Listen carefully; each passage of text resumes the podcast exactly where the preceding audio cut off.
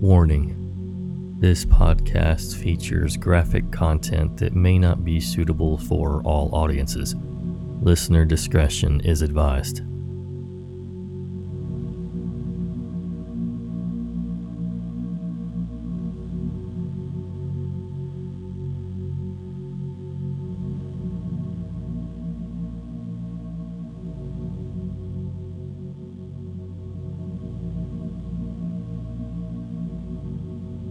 Hello again, Nightmare Society, and welcome to another episode of True Horror Stories.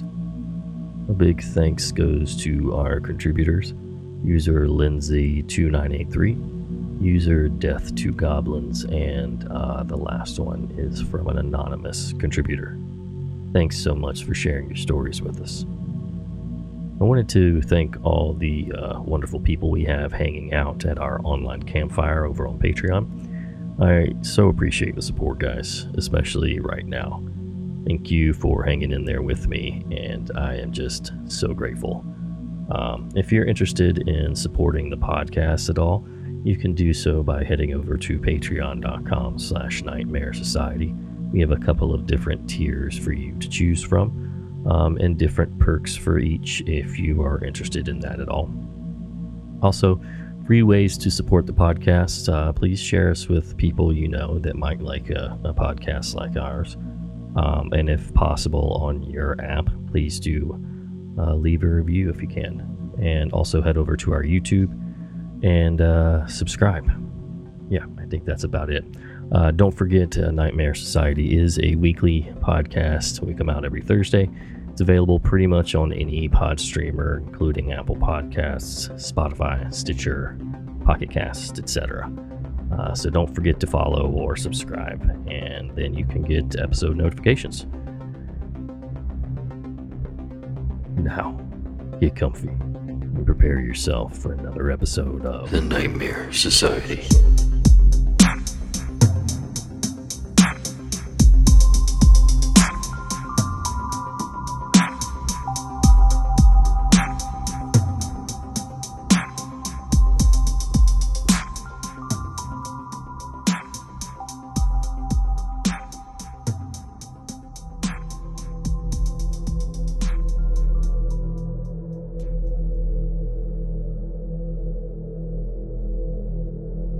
Utah, and my uncle, Mark, went on a mission at 19 years old.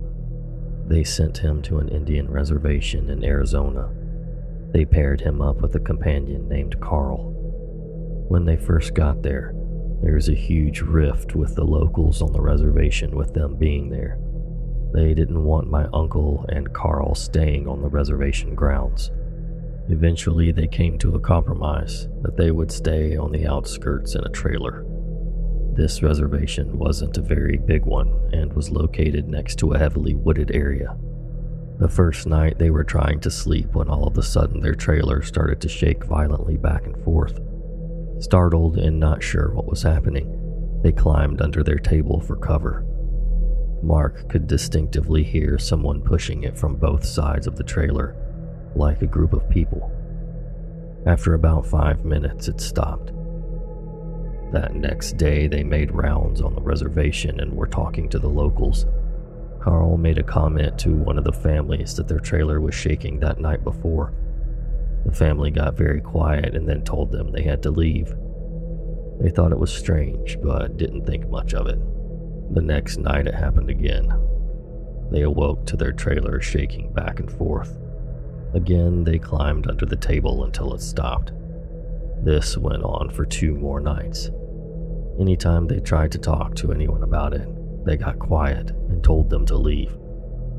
Mark started thinking that due to the tension of their arrival, the locals were doing this to scare them off the reservation.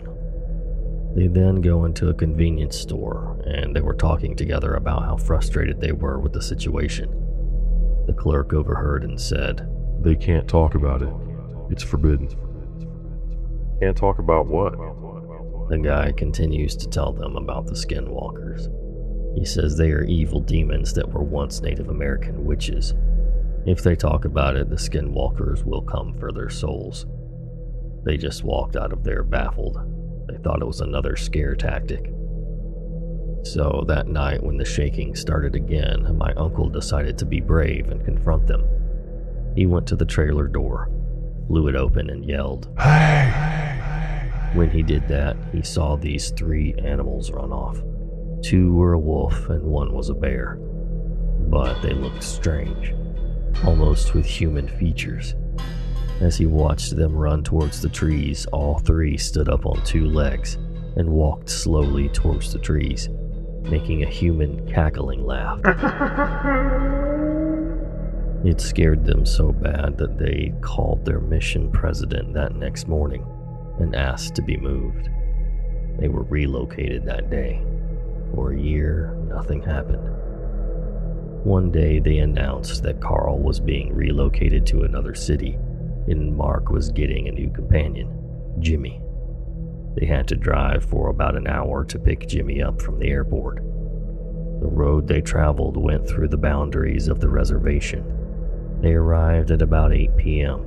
and met Jimmy, and then they go to leave. The mission president tells Jimmy, "We're driving through a dangerous area at night, so we can't make any stops. If you need to use the restroom, you need to go now." Jimmy says he's fine. The mission president gets serious enough even to freak out Mark. "I'm not kidding. Go do your business now." Jimmy was insistent he was fine, so they hit the road. As they were about 30 minutes into the drive, they were going through the area of the reservation boundaries. Jimmy starts complaining that he needs to use the restroom badly. The mission president says, "We can't stop here. You'll have to hold it." Jimmy keeps going on, saying he really cannot hold it. So the mission president stops the car and says, "Okay, but you will do your business next to the door. And if I say get into the car, you better get into the car fast." With a look of confusion, Jimmy says, "Okay," opens the door, and starts to do his business. About 5 seconds later, the mission president says nothing and just yanks Jimmy into the car and floors it. Jimmy and Mark start freaking out, asking what's going on. The mission president says nothing and just increases his speed. All of a sudden, Mark sees something next to the car to his right. A giant wolf-looking man was running on 2 feet next to the car. Mark looked at the speedometer and they were going over 60 miles an hour and still increasing. The wolf creature kept right next to the car for 10 minutes, until it finally took off into the trees. Shaking, Jimmy gets out of the car. When they arrive, they didn't speak through the whole ordeal. They asked, "What did I just see?" The mission president says, "Next time I tell you to take care of your business, you take care of your business."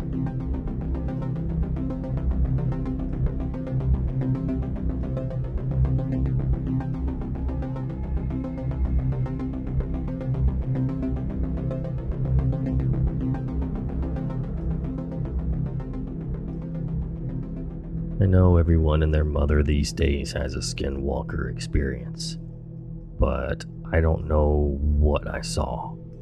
I'm calling this a skinwalker because I can't think of any other creature that fits the description, so here we go. A while ago when I was in early high school, I was left alone at home for some reason. I can't remember the reason, but I was left home alone a lot. After reaching my teenage years, that is. So a little info on my house is that although I don't live in a rural area, I certainly would not call the area civilized.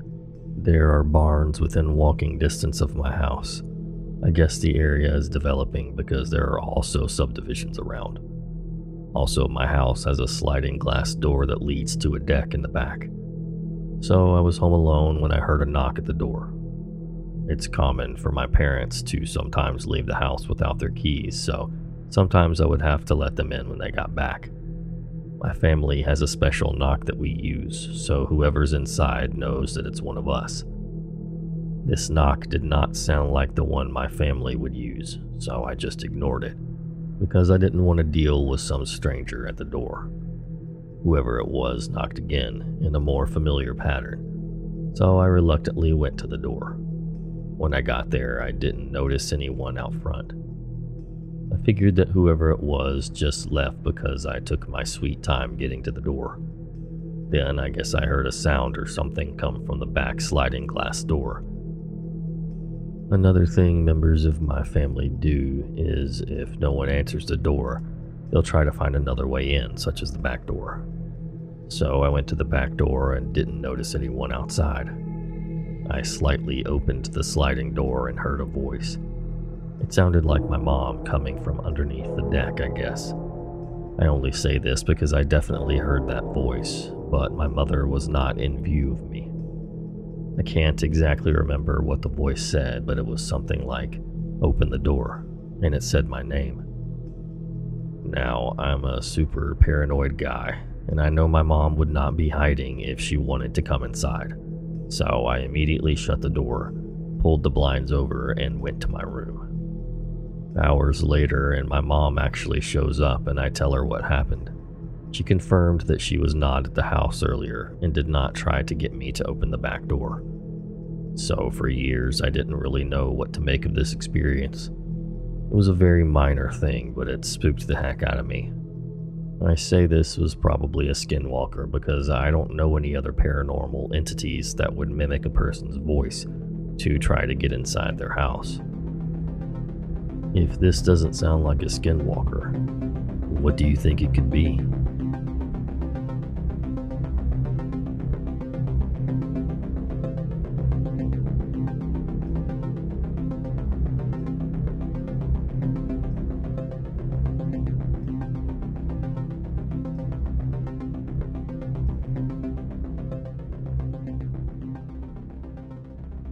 I'd like to give a shout out to the Lunatics Radio Hour podcast for sponsoring today's episode.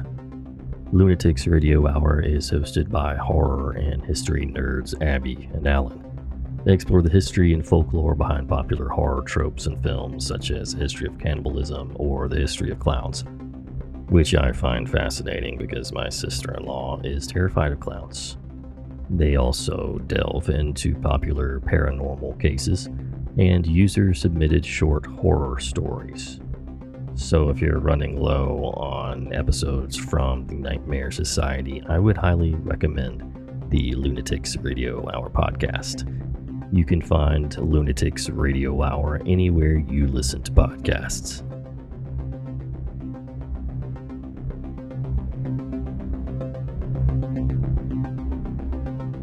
What is up, everybody? I'm Alex. I'm Justin. I'm Pete. And we host Comic Book Club, a weekly live talk show and podcast about comic books, 7 p.m., Crowdcast and YouTube, as well as your regular podcast listening places, iTunes, Stitcher, etc. And every week, we bring on the absolute best guests from the world of comic book, right? Comic statement. Books, TV, film, we cover everything. You can come be part of the magic and lightly insult us throughout our recording, Tuesdays at 7, or just listen on your own time. Yeah. We also have comedians on there as well. It's a fun time. Yes, thanks. It sounds like you're having fun, Pete. Pete actually is the guy who hosts our trivia where you can win a $25 gift card to Midtown Comics every single week. You can use it in the safety of your own home. Come check us out. We would love to chat with you about comic books, have a little fun, talk about some old four-color funnies. Ah, nice. Fresh ref to close it out.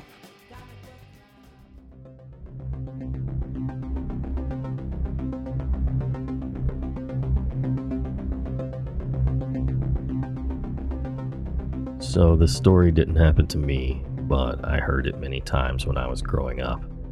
My grandparents owned 80 acres about 20 miles east of Snowflake, Arizona. They had moved to the land in the early 80s, after my grandfather had retired from the mine in San Manuel, Arizona. The land was pretty barren. I don't know why they chose to buy it. Red sand and stone bluffs and dry washes cut across the landscape, dotted with juniper and cedar trees. And red sand everywhere. I suppose at that time the land was cheap. They did not have close neighbors. The closest was about a mile away, which was my aunt and uncle. The next closest neighbor was a man named Stoddard. I never got his first name, just Stoddard. He lived about 4 miles from my grandparents at the base of one of the sandstone bluffs. He was a jerk rancher, from what my grandparents said. He thought that he owned everything and was entitled to do whatever he wanted. More than once, my grandfather had caught him cutting my grandfather's barbed wire fence to let his cattle onto my grandpa's land to graze. Now, this area is full of ancient Anasazi Pueblo ruins. Most of them have been destroyed by ranchers with backhoes trying to find pots to sell. I'm sure Stoddard was one of them. So the story goes, one day after losing a calf, Stoddard stumbles upon a cave, sealed by a giant slab of sandstone against one of the sides of the bluff. Curious about it, he used a backhoe to remove the boulder. After going inside, he discovers it's an Anasazi burial cave. I'm sure he was delighted. He starts taking things from the burial cave and selling them. Well, from that moment on, he has some pretty crappy luck. First, he lost about $500,000 in the stock market. Then his cattle all get disease and die. In financial ruin, he gets another blow. His wife gets diagnosed with an extremely rare disease and dies. Then Stoddard gets thrown from his horse and loses his ability to walk. This all happens within a couple of years. He tells everyone he knows that he's cursed from the Anasazi burial. They laugh it off. Stoddard puts all the artifacts back that he still has and seals the cave back up with the boulder. He abandons all his belongings and leaves one night. This was in the late 1980s. Fast forward a couple of years since Stoddard abandoned his ranch house. The land and house are bought by a man from California. He puts the ranch house up for rent. My aunt is pregnant with her first son and decides to move from San Manuel to Snowflake to be closer to her parents. Stoddard's house is fully furnished. My aunt and her husband move in. He finds a job working nights at the local paper mill. It's very creepy out there at night. At first, it seems like a nice little place. Creepy at night, but not too bad. Then weird stuff starts happening.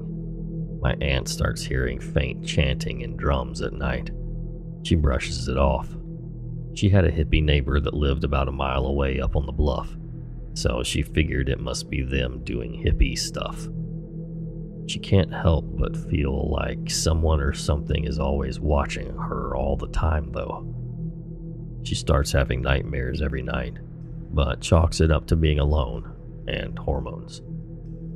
She finally tells my grandpa about it, and he loans her his dog to keep her company at night. She drives the dog out there, and he refuses to get out of the truck. The hair on his back was straight up, and he was growling. She gets freaked out, but figures maybe he saw a rabbit or something and hauls him into the house. The dog just stares at the door and growls. That night he growls and barks all night. The drums and chanting are louder. The next morning my aunt finds human bare feet footprints around the house. So this goes on for about a week. The dog barks and growls at night. Nightmares when she sleeps. Footprints in the morning. The chanting and drums keep getting louder. Finally, feeling like she's losing her mind, she asks my grandma to come over and stay the night with her. Grandma is more than happy to. After finishing her chores, she heads over, planning to make my aunt a nice meal. This is late in the afternoon. My aunt lays down for a nap, comfortable now that my grandmother is there. My grandmother decides to take a little walk out at the base of the bluff. My grandma is a very religious person. She was very active in the church and devoted her life to Jesus. As she's out on her little walk, she likes to look for pottery shards or arrowheads. A little ways from the house, she gets a very unnerving feeling that something is watching her. She said it made her skin crawl.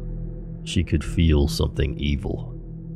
So my grandma prays and walks back to the house, pleading the blood of Jesus Christ.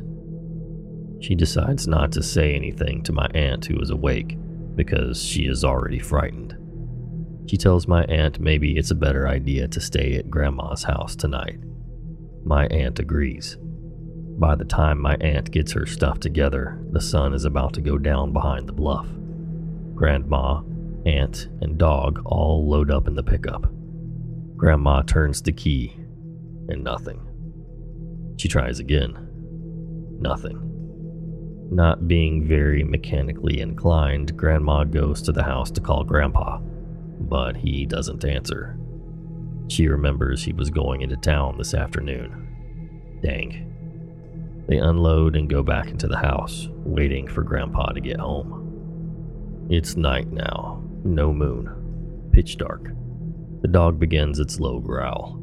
The sounds of chanting and drums begin, faint at first, but growing louder. My grandma begins to pray in between calling Grandpa. Remember, this is a time before cell phones. They hear something howl outside. Not a coyote howl. Something more ominous and terrifying. Something is moving just beyond the reach of the porch light. Both women are beyond terrified at this point. Finally, after turbo dialing Grandpa, he finally answers. My grandma is frantic, saying, "Elvin, something is outside the house. Get here now." For what seems like hours, they wait for Grandpa's truck to come over the hill. Finally, they see the headlights. Before Grandpa flies into the driveway, something runs across the road in front of him. His headlights illuminate an animal something. Grandpa jumps out of the truck, yelling for the women to get the hell in. He unloads a couple of shots in the general vicinity of the animal. They haul butt down the road towards Grandma's house. My aunt, against her better judgment, looks back and sees red eyes watching them.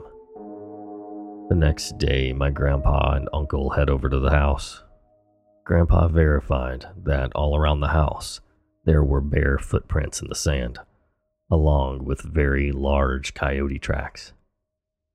Needless to say, my aunt and grandma never went back to that house.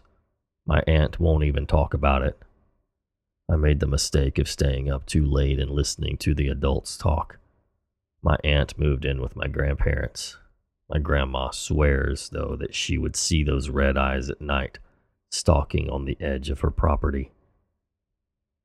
As far as I know, other people have tried living in Stoddard's house, but leave within a month or two. That whole area is cursed. I always hated going out there. It's an oppressive, evil feeling, even at my grandparents'.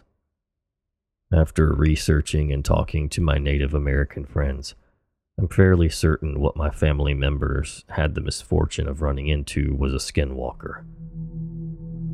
According to the Native Americans in the area, they frequent burials and graveyards, looting and desecrating the sites.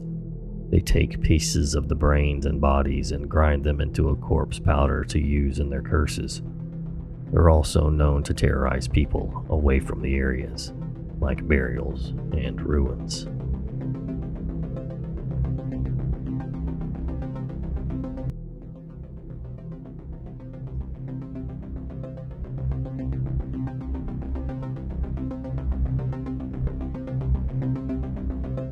Thank you guys so much for listening. As always, don't forget to check out our YouTube. Just search for Nightmare Society.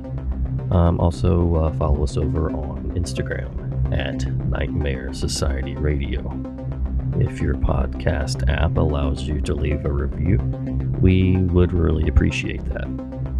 Also, don't forget to subscribe to the podcast, and if you feel so inclined, please do share us with your family and friends who might be interested in a podcast like ours. Again, thanks so much for listening, and until next time.